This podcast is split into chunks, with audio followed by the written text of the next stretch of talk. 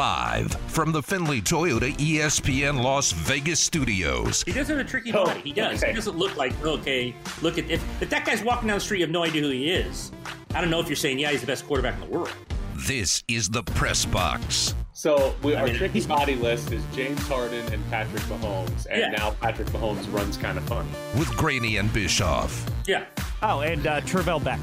Trevell Beck's body is not tricky. We know exactly what Trevell Beck's body is. It is not tricky in any way, not at all. That is a complete lie. Stop trying to put Trevell Beck in that category. On ESPN Las Vegas. Oh, here we go. We're on a Monday. ESPN Las Vegas. Ed, Tyler, Danny. It's going to be a good show. Got a lot of great guests. It's freezing in here, by the way. Oh, of course it is. Oh, I don't get it. 100 degrees outside usually in the morning, and you come in here, it's an ice box in this place. Blame Cofield or Ari, one of those two. Do they jack this thing up? I'm pretty sure they turn the AC down as low as it goes in the afternoon because otherwise they're in there sweating at night or in the afternoon. It's freezing. How was your trip? It was great. Phenomenal 3 days. Really? Oh, yeah. It was a great trip. You'll find out more about it in Bischoff's Briefs because obviously I've got some things to complain about because when don't I? But great trip. All right. Can't wait. The First Bite. Has this been Steph Curry's most impressive finals performance? I'm not going to pretend to know every point average he had for the other finals experience, but the way he's playing right now and how much he's playing more so than his teammates and what he's scoring, wouldn't you say this is his most impressive individual performance? You probably know the numbers he's had in his other series, but this has been pretty damn impressive. So this is his most impressive performance, and they've played 4 games. He could, I guess, absolutely suck in the last 2 or 3 and completely change the narrative on this, but this is the most impressive because of the lack of help that he is getting. The Golden State Warriors have been a tremendous team, with the exception of the last 2 years where they had some injuries. But they won a title. They got Kevin Durant. Like, this has been an unbelievable team. Steph Curry has never won Finals MVP because there have been other guys that have had tremendous NBA Finals outside of Steph Curry. But in this series, he's averaging 34.3 points per game. If you combined the next 2 leading scorers for Golden State, Klay Thompson and Andrew Wiggins, they're averaging less points, 33.8, than Curry is in this series. He is doing this like almost by himself to an extent. And here's the fascinating part of it. It's exactly what Boston wants. The reason that this series is played out like this is not because the Warriors don't have other players that are capable of scoring, but Boston's defense is good enough, and the way they've decided to play, give Curry the dribble, the off-the-dribble threes on pick and rolls, it has taken away everything else Boston does. The reason Draymond Green is unplayable, might get benched, right? Can't score. Is because the Boston Celtics are playing the pick and roll without ever sending help side defense. Yeah. The drop coverage allows them to just play the pick and roll with 2 defenders. They do not have to send help side. Draymond Green's great at reading defenses. There's nothing to read. There's no help side defense. There's no rotation for Draymond Green to read. He's useless. And as a result, Andrew Wiggins, Jordan Poole, Klay Thompson, they're not getting very many good shots. The shots that Golden State are getting are the one Boston wants them to take. It's the pull-up three. Zach Lowe wrote about it this morning. In this series, Steph Curry has taken 11 catch-and-shoot threes. He's taken 40 pull-up off-the-dribble threes. If you're Boston, that's what you want. The only problem is he's making them.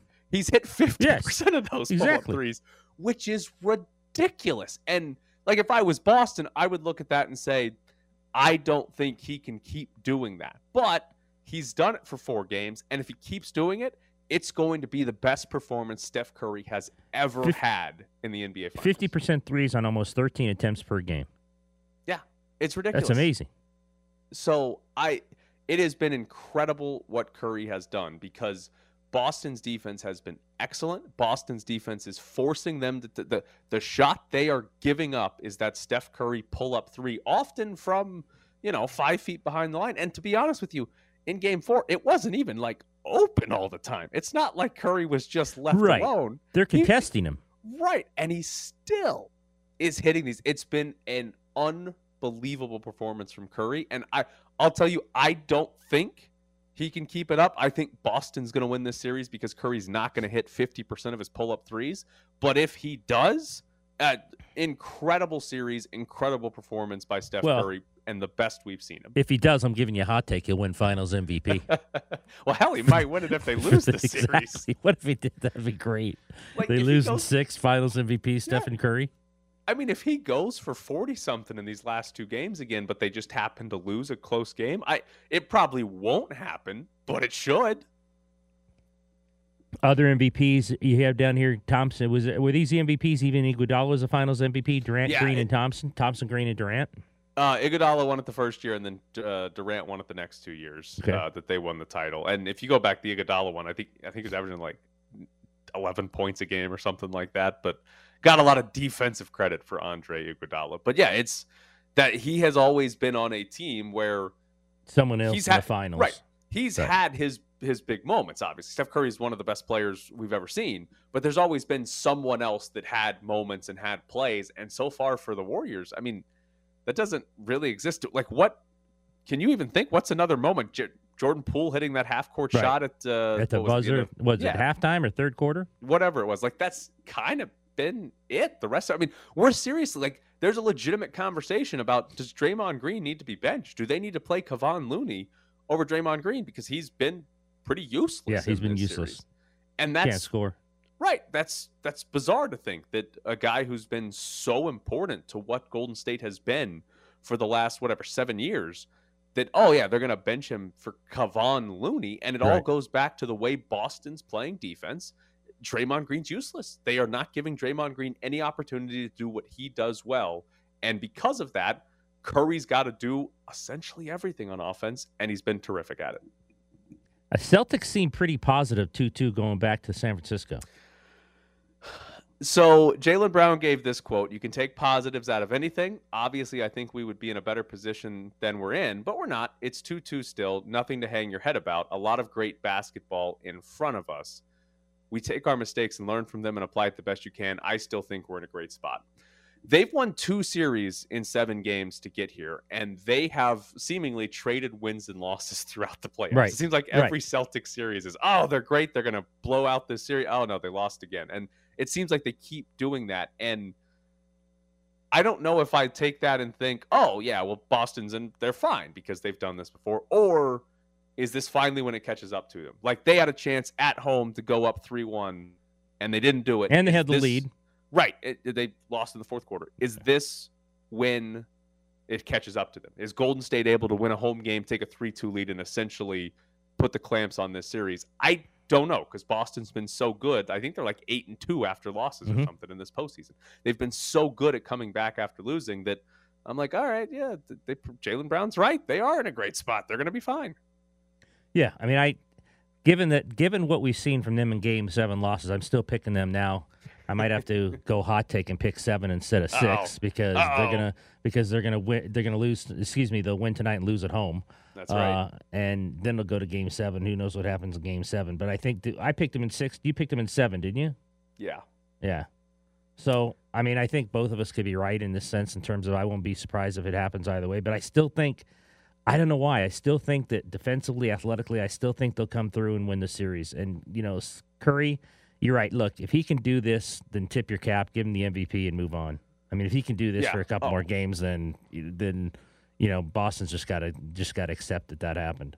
Yeah, I mean, if he continues to do what he did in Game 4, you're just not winning the series. I mean, it's just not going to happen. The other part of this, it feels like Steph Curry has put on an unbelievable performance to get tied 2-2, and from my perspective, at least Boston offensively, it feels like Boston's offense has hurt itself. And not to completely discredit Golden State's defense, because they were a good defensive team. I think they were top 2 in the regular season in points per possession. But it feels like Boston's offensive problems have been more self-inflicted. Jason Tatum cannot score inside the arc. He's shooting 28% on two-pointers. Josh Dubois tweeted out that's the lowest for anybody in the Finals on two-pointers is 25.8%, and he's at 27.5%. He's been awful, and some of it's Golden State's defense, but also he's just missing shots inside the paint that he should be making. That he normally made.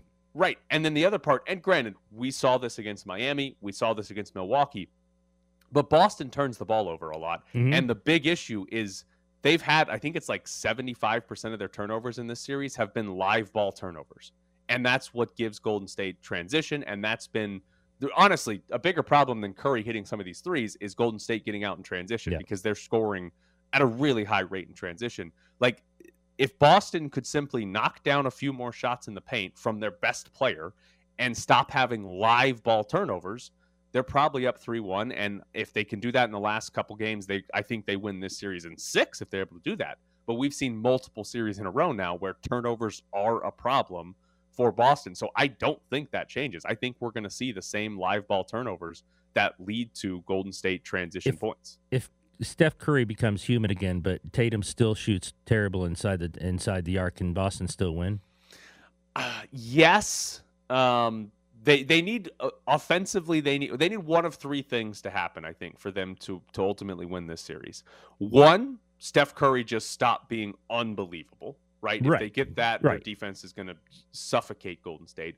Or on the offensive end, they need Tatum to actually be great finishing or just not have the live ball turnovers. I think if they get one of those three things, they win this series. And that's why I think they ultimately win the series, because likely one of those three things will happen, right? Tatum's not terrible. Tatum's not going to shoot 28% in the paint. And Curry, as great as he is, he can't be this good. So, like, I think one of those three things does happen, and when it does, I think that leads to Boston ultimately winning the series. All right. I'll go with that in terms of Tatum is, of all three, it sounds crazy because the guy's shooting 50% for three on 12.5 attempts a game. I just can't see Tatum being this bad. I can't see it. I mean, if you told me Steph Curry continues to do that, I'd say I doubt it, but I guess it's, possible. He's the greatest shooter ever, so maybe he's just on a streak now where it's just going to happen and he's going to be this good. I'd more apt to side with the fact that I can't believe Tatum's going to be this bad the entire series. Yeah, and the other weird part is Tatum's been great shooting the three. He's been terrific from three-point range. Both teams really have shot well from three. He's been great from three-point range. He's just inside the arc. There's been zero finishing from Jason Tatum. So that's the part that you look ahead and say, okay, does that change over the last 2 to 3 games? And it probably will. And the other part is, Tatum doesn't have to shoot like 65% inside the arc. He just needs to shoot like 40 to 45%. Right, which is completely doable, completely obtainable for Tatum and the Celtics. So I think there are more paths to victory for the Celtics. I think the Warriors are living on a much finer margin, and that margin is Steph Curry being crazy. Right, which, again, it might happen. If he can do it 2 out of the last 3 games, they're going to win the title, and we're going to look back, and it's going to be one of the best performances in the finals we've seen. I mean, it's very reminiscent of LeBron James, what he had to do in the finals all the time. LeBron James is here. He had 1 year, right, with Kyrie against the Warriors? Yeah, he and Kyrie beat the Warriors. Yeah, that was when they came from 3-1 down. Right. And both he and Kyrie were incredible, amazing in that series. But, like, you go back to his first couple of seasons with the Cavs when he was in the finals, and it was like, he just carried him.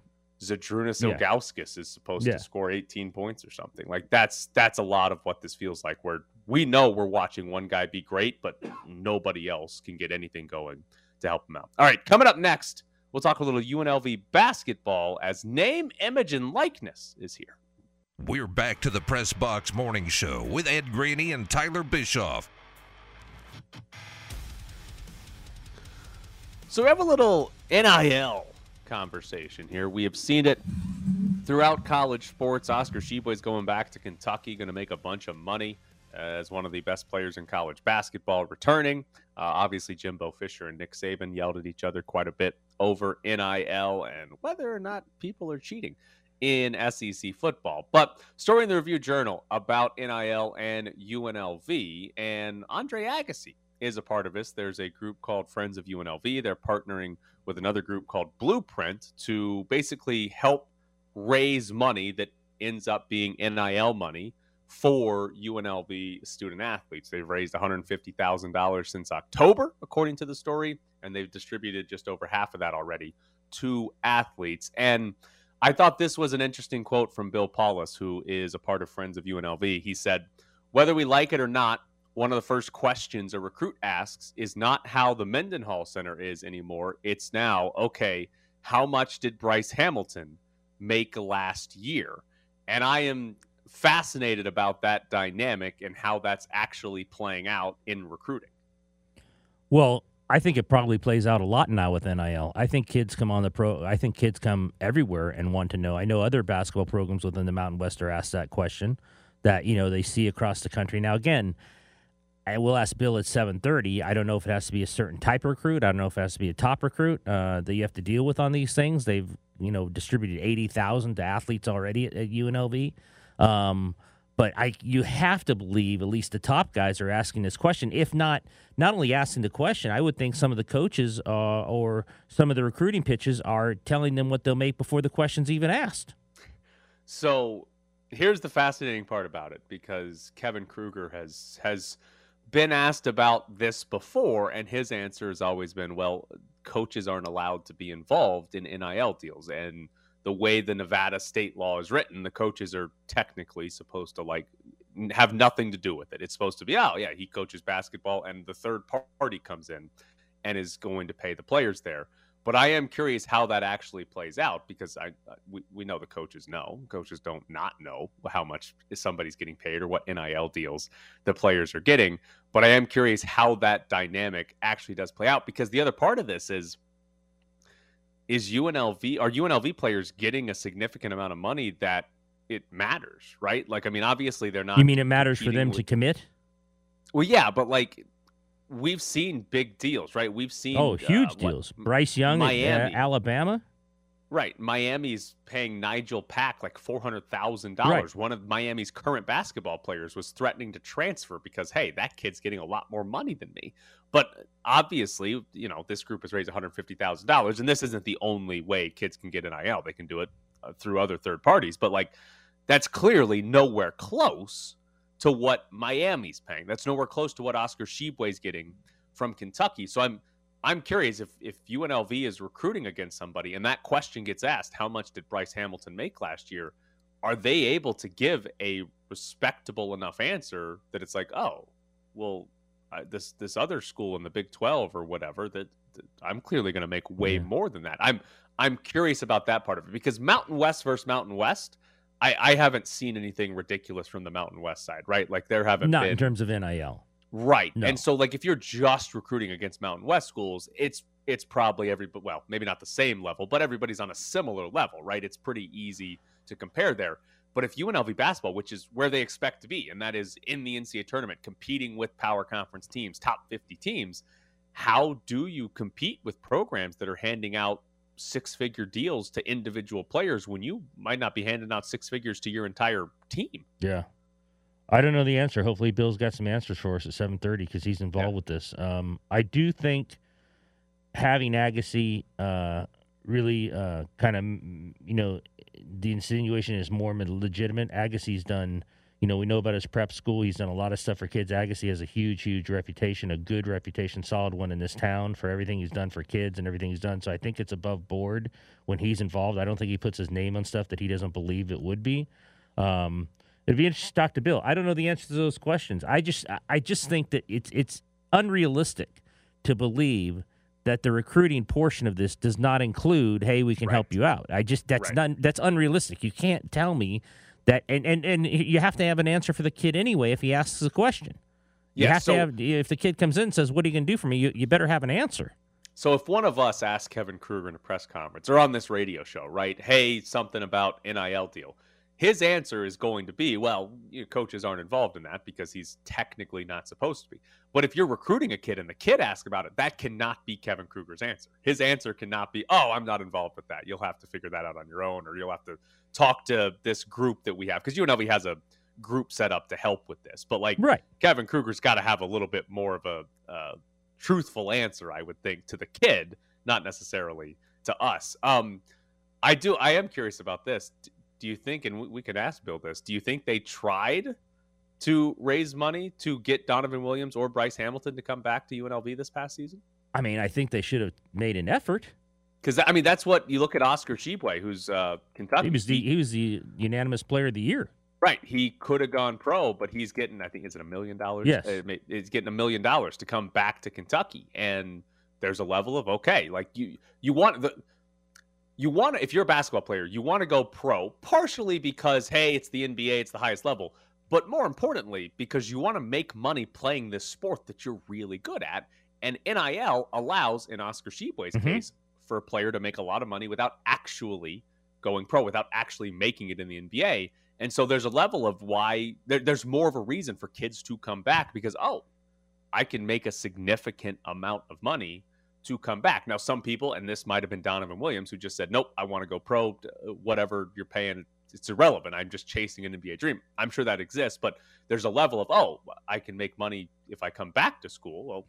I'll do that because that's the entire goal of trying to make it to the NBA anyways is, oh, I'm trying to make money playing basketball. To start for UNLV, you got to try. You got to try to keep up with everyone. I mean, it's just the reality of the situation now with NIL. You can't be left behind completely, and you're right. I mean, we'll ask Bill about the comparative to now them and Power Fives, and I'm sure they're trying to raise as much as possible, but this is the reality of the situation. People don't like to hear it, but kids are going to go and get paid places, and if you want to recruit, just like you said, just within the Mountain West, let's say you're battling San Diego State with a kid, what are they giving compared to UNLV? I don't know. I have no idea what the answer to that question is.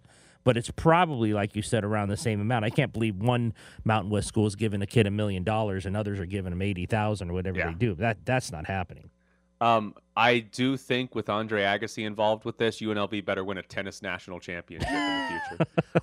We're going to see UNLV tennis handing out like $100,000 to each player. They better be in the national title game pretty soon. Let's go. Where's UNLV tennis? Andre better get over there and give some lessons. Coming up next, Bill Paulus joins the show. It's the Press Box with Graney and Bischoff on ESPN Las Vegas. Joining us now, part of Friends of UNLV that we were just talking about, is Bill Paulus. Bill, how are you doing this morning? Thanks so much for joining us. Hey, guys. How you doing? How's it going today? We're good today. So let's start here. Let's just do simplistic on the whole NIL deal and Friends of UNLV, what you guys are doing there. How does the money actually end up with a UNLV student athlete? Like, what's just the process for them to actually get NIL money? Okay. The process is very simple, and there's a couple of ways. Number one, donations can be made to the various foundations at the university. So in other words, there's a football foundation at the university, there's a soccer foundation, baseball, and basketball, and football, okay? Friends of UNILV, okay, is a governing board over those five foundations when it comes to NIL, just to make sure that we're all up to date on the various laws and the like, how we operate it, how we run it. Then what we do is we'll take the money, for instance, the Run and Gun Club for basketball, of which I am the chairman, okay, is we'll take donations from folks, and then what we will do is we will set up appearances at charitable events for our basketball players. So in other words, they'll go and umpire a Miracle League game, or they'll get the Miracle League kids and give them a basketball clinic, or they'll do other charitable events around the city, and we do it for a number of reasons. Number one, the student athletes can make some money, and number two, it also gives them a real good insight into how the world works and how they know how to work with charitable organizations and make appearances and do public speaking. So I think it works very well. Also, there are businesses that we are talking to that will hire the student athletes directly, okay, and sign a personal services contract to where the student athlete will represent certain businesses. For instance, and we'll take an example, you have Jordan McCabe. Jordan McCabe has 250,000 followers. Well, Jordan McCabe travels on Allegiant Airlines, and Jordan McCabe can do all all different types of social mentoring and social advertising for Allegiant Airlines, and they can do that in return for airline tickets or for actual money. That contract, okay, that I may set up, then we lose him.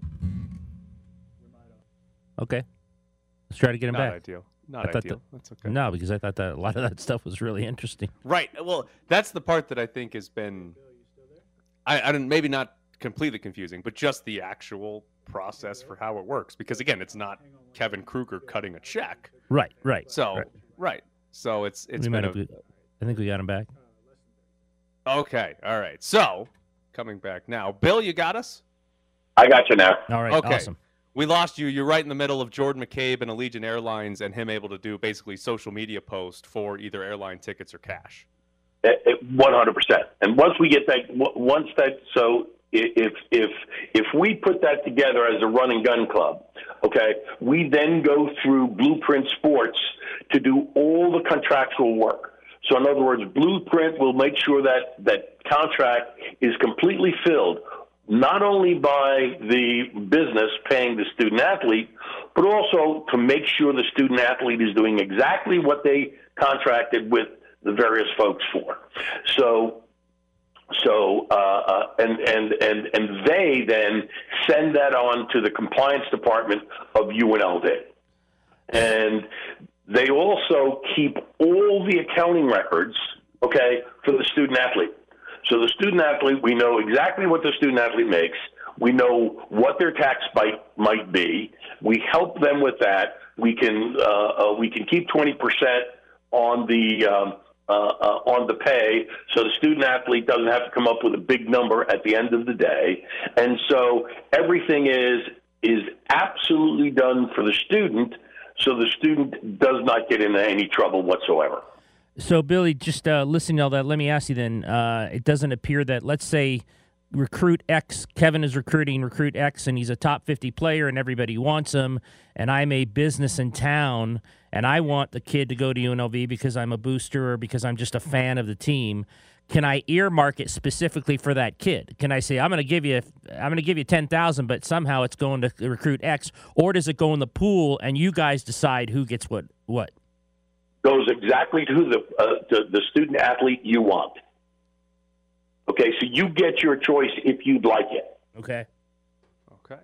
So how does this play out, I guess, with Kevin Krueger? Because he's not supposed to be involved, right? He's not supposed to be out here saying, oh, here's the NIL deal that you'll sign. So how does it work more specifically with recruiting and kids that are asking, hey, what NIL deals are there for me? Like, how does that work when Kevin Krueger's not supposed to be involved in giving the NIL deals out?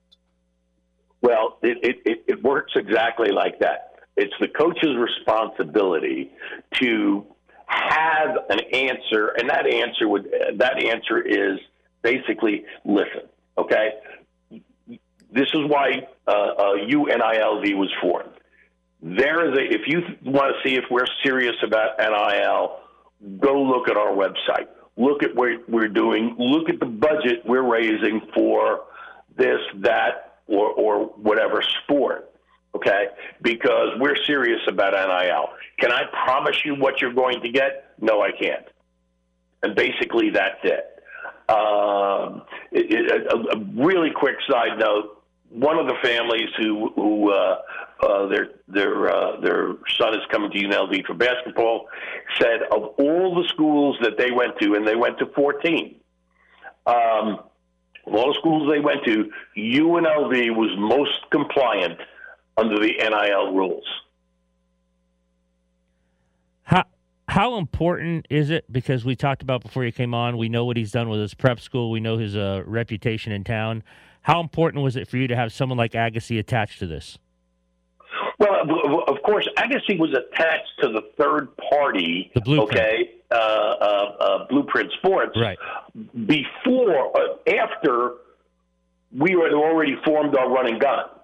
And then we went and sought them out because we thought because they were local, because Andre was behind them, we thought it was absolutely the best deal for UNLV and for us as far as our foundation. I mean, there's 100 of these companies out there. So the idea of UNLV being most compliant and hearing that from a recruit, have you heard anything from a recruit about, I'd love to come to UNLV, but this other school, there's an NIL deal there that'd be significantly more? Obviously, we've seen, Oscar Tshiebwe, Kentucky, coming back for $1 million. Miami's got a $400,000 deal for Nigel Pack. Like, have you heard that at all where, UNLV Absolutely. Sounds great, but this other school has more money for me? Absolutely. When you talk to folks and they're negotiating money and they're not negotiating the fact that what is your end game? For instance, what is your brother's end game? And it's, obviously to go to the NBA. I said, then why are you talking about money when you should be asking about your coaches? Can my coach get my brother better to go to the NBA? So right now, it's a mishmash of what's happening. It's going to be very interesting to see how many of these $1 million basketball players or $500,000 basketball players are actually going to perform as well as they're supposed to. Let me ask you this. Can you also use this as an enticement? Now, Bryce announced pretty early, and I don't think he was ever coming back for anything. He wanted to go, and that's fine. He did a lot for that program. But someone like Donovan Williams, who's on the fence, and he goes right up into the last day. Can you try to use this to entice a kid like that and say, hey, we know you want to be a pro, we know you're chasing a dream, but if you come back, we can do this for you. Or if it looks like he wants to go, do you kind of stay off him and say, you know what, you just got to go chase your dream? No, it's absolutely it's in the back of a student athlete's mind. Okay, that if I come back, I can make money. I can still make money at UNLV, okay, and play basketball. In both our kids' case, they just wanted to go. Right. Bryce has been here for a while, and he has his shot. And from what I'm understanding, I forget his name. Donovan Williams. Donovan has absolutely killed it in the tryouts, and Donovan just wants to be a pro, period. If Donovan could make $100,000 here and $50,000 in the NBA, he'd go to the NBA. Bill, this was terrific. I think as much information as we've gotten on NIL deals. Bill Paulus, who is with Friends of UNILV. I'll get that right eventually. Bill, we appreciate it. Thank you so much. Thanks, for Billy. We appreciate it. No problem, man. See you later. All right. Take care. Bye-bye. That was fascinating. There is Bill Paulus. Yeah, that was good. I think it's a new part of college basketball, and it's one that, I mean, you can win at. I mean, it's a different level. It's a different type, but it's still competition in terms of you're going up against whether it's San Diego State or whether it's a team in the Big 12 for these players, that it's another level of competition that if you're going to be good at college basketball, you better be on it. Right. And especially like you combine the new NIL rules with the new transfer portal rules where kids can be eligible right away one time. And we've seen it 2 years in a row with Kevin Kruger. There's going to be massive roster turnover every single year for the majority of teams in college basketball. And how do you get kids, whether it's recruits or transfers? This is a big part of how you get kids to actually come there. So it's a fascinating area of competition for college basketball. That's maybe it's not completely new, but it's now legally new in that regard. Coming up next, we'll jump into some NHL because the Tampa Bay Lightning are going back to the Stanley Cup final. Headman up the far side for Andre Palat. Leads Kucherov on the right side at center. Across the blue line, right point. In front for Stamkos. Shoot! Saves Shesterkin. Skorkin! Kreider, a pass blocked by Chernak. Bumps it by the net. McDonough trying to golf it up the far side. It's blocked. Rebound Kopp. Right corner. 1 second left. And the Lightning are heading back to the Stanley Cup final. They beat the Rangers 2-1. And they win the series in 6 games. Back to the final, baby. We're back to the press box with Graney and Bischoff. The Tampa Bay Lightning going to the Stanley Cup for the third time. In the last three seasons, after beating the New York Rangers in sixth, the Lightning have now won 11 straight playoff series, and they are 4 wins away from 3 straight titles. Would a Tampa Bay three-peat be the most impressive run in pro sports in, like, the last 2 decades? Oh, man. I got to think of all the teams that won, but it's got to be up near the top. One was in the bubble, yeah? Yes, yeah. One was in the bubble. Came back last year and did it again. And now they'd have to be near the top of the of your question. Like, you look at, like, I mean, take the last 2 decades. There have been some great NBA runs. The Lakers Warriors, had three-peat in the early 2000s. Warriors, the Spurs had some really good runs in there. The NFL's really only had the Patriots. They never three-peated. The NFL's only really had the Patriots as far as a legitimate dynasty type thing right now. Has baseball had one since the Yankees? But that, with Jeter?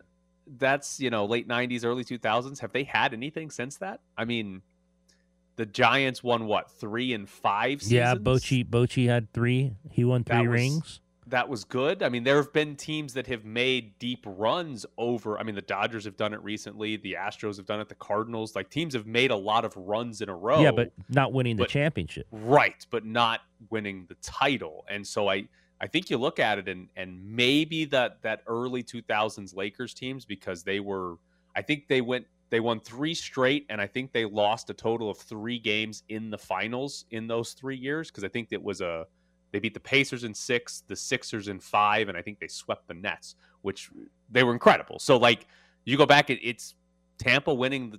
If they win the cup this year, it's probably the most impressive 3-year run that we've seen from any sports team since at least the Lakers. Lakers in the early 2000s. Yeah, which is, you know, incredible to think about. And also, like, I've made this argument before, I think it's harder to do it back-to-back-to-back in hockey than the NBA. I mean, it's hard to get good players in the NBA, but once you have prime Shaq and Kobe, like, it's a lot easier to actually win. In hockey, you're a lot more susceptible to just losing a series, because Igor Shesterkin was the greatest goalie on the planet, which Igor Shesterkin was very good in that series, and Tampa still found a way to win. So I think it's going to be at least the most impressive thing since the Lakers, and probably more impressive than that. And you got to go back to probably Jordan for something that you'd say is more impressive than what Tampa Bay's done. They've won 11 straight playoff series. That's a stupid which is number. Absurd.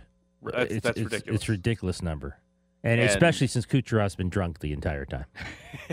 So I mean, when you factor that in, it's absolutely an amazing run. So, do they have any chance though, or are you sticking? Yes. I'm confused. Last week you've said 2 things. You said you think the Avalanche are going to win, but also you can't pick against Tampa. Yes. So I don't know what exactly you think or what exactly. I give them a chance only because they're Tampa Bay. If it had the Rangers won and gone on, I would have given them no chance, and I would have picked Colorado and said they're going to win it. But just this weird team comes up with incredible performances with their goalie when no one thinks they can do it. So who do I think will win? I think the best team will win. But if you're asking me if you and I are talking about it and we're like falling off chairs because Tampa Bay won, I don't think either of us will be that way. I mean, 11 straight playoff series and the way 3 straight finals. I mean, they're not as good as Colorado, but we've seen teams that aren't as good win it all. So if you're asking me to bet my own money, I'm not going to bet my own money, but I think the best team will probably win. All right, here's a hot take for you. Gerard Gallant's going to get fired next season. Oh, in this weird league, I don't even know if that's a hot take. I mean, if you don't win it in like a year or 2, they're firing everyone in this league. It's the weirdest league when it comes to coaches who, on the outside looking in, said, man, that guy did a really good job, and then he's bounced the next day. I've never seen a league like this when it comes to head coaches. So I think the New York Rangers are going to be one of the biggest regression candidates. That could be true, yes. All of sports. So this team, they had a 2-0 lead, and they blew it in the conference finals, right? They were 2 wins away from playing for the Stanley Cup. But when you look ahead to next year, if you're going by expected goals rate, which is one of the better predictive stats in hockey, probably the best one, they were 24th out of 32 teams in the regular season in expected goals rate. Like, they were not a very good 5-on-5 team this season. And then in the postseason, of the 16 teams that made the playoffs, they had the worst expected goals rate in the postseason. This team was not very good. Why were they in the conference finals? Why were they in the playoffs? Igor Shesterkin was unbelievable. And if Igor Shesterkin is not unbelievable, the Rangers might not make the playoffs, and they definitely aren't 2 wins away from going to the Stanley Cup Final. So if Igor Shesterkin is not the best goalie in hockey next year, the New York Rangers are not going to the postseason, and I think Gerard Gallant's going to get fired halfway through the year because I don't think the Rangers are going to be any good. How can we expect the same thing from such a meatbag? I mean, I don't know if we can. I don't know if we can expect it from such a meatbag. Your stat there, 16-16, is amazing. That they were 2 up going to the Eastern Conference Finals. Yeah, they probably should be in the Stanley Cup Final, and they were like the worst team at 5-on-5 in hockey.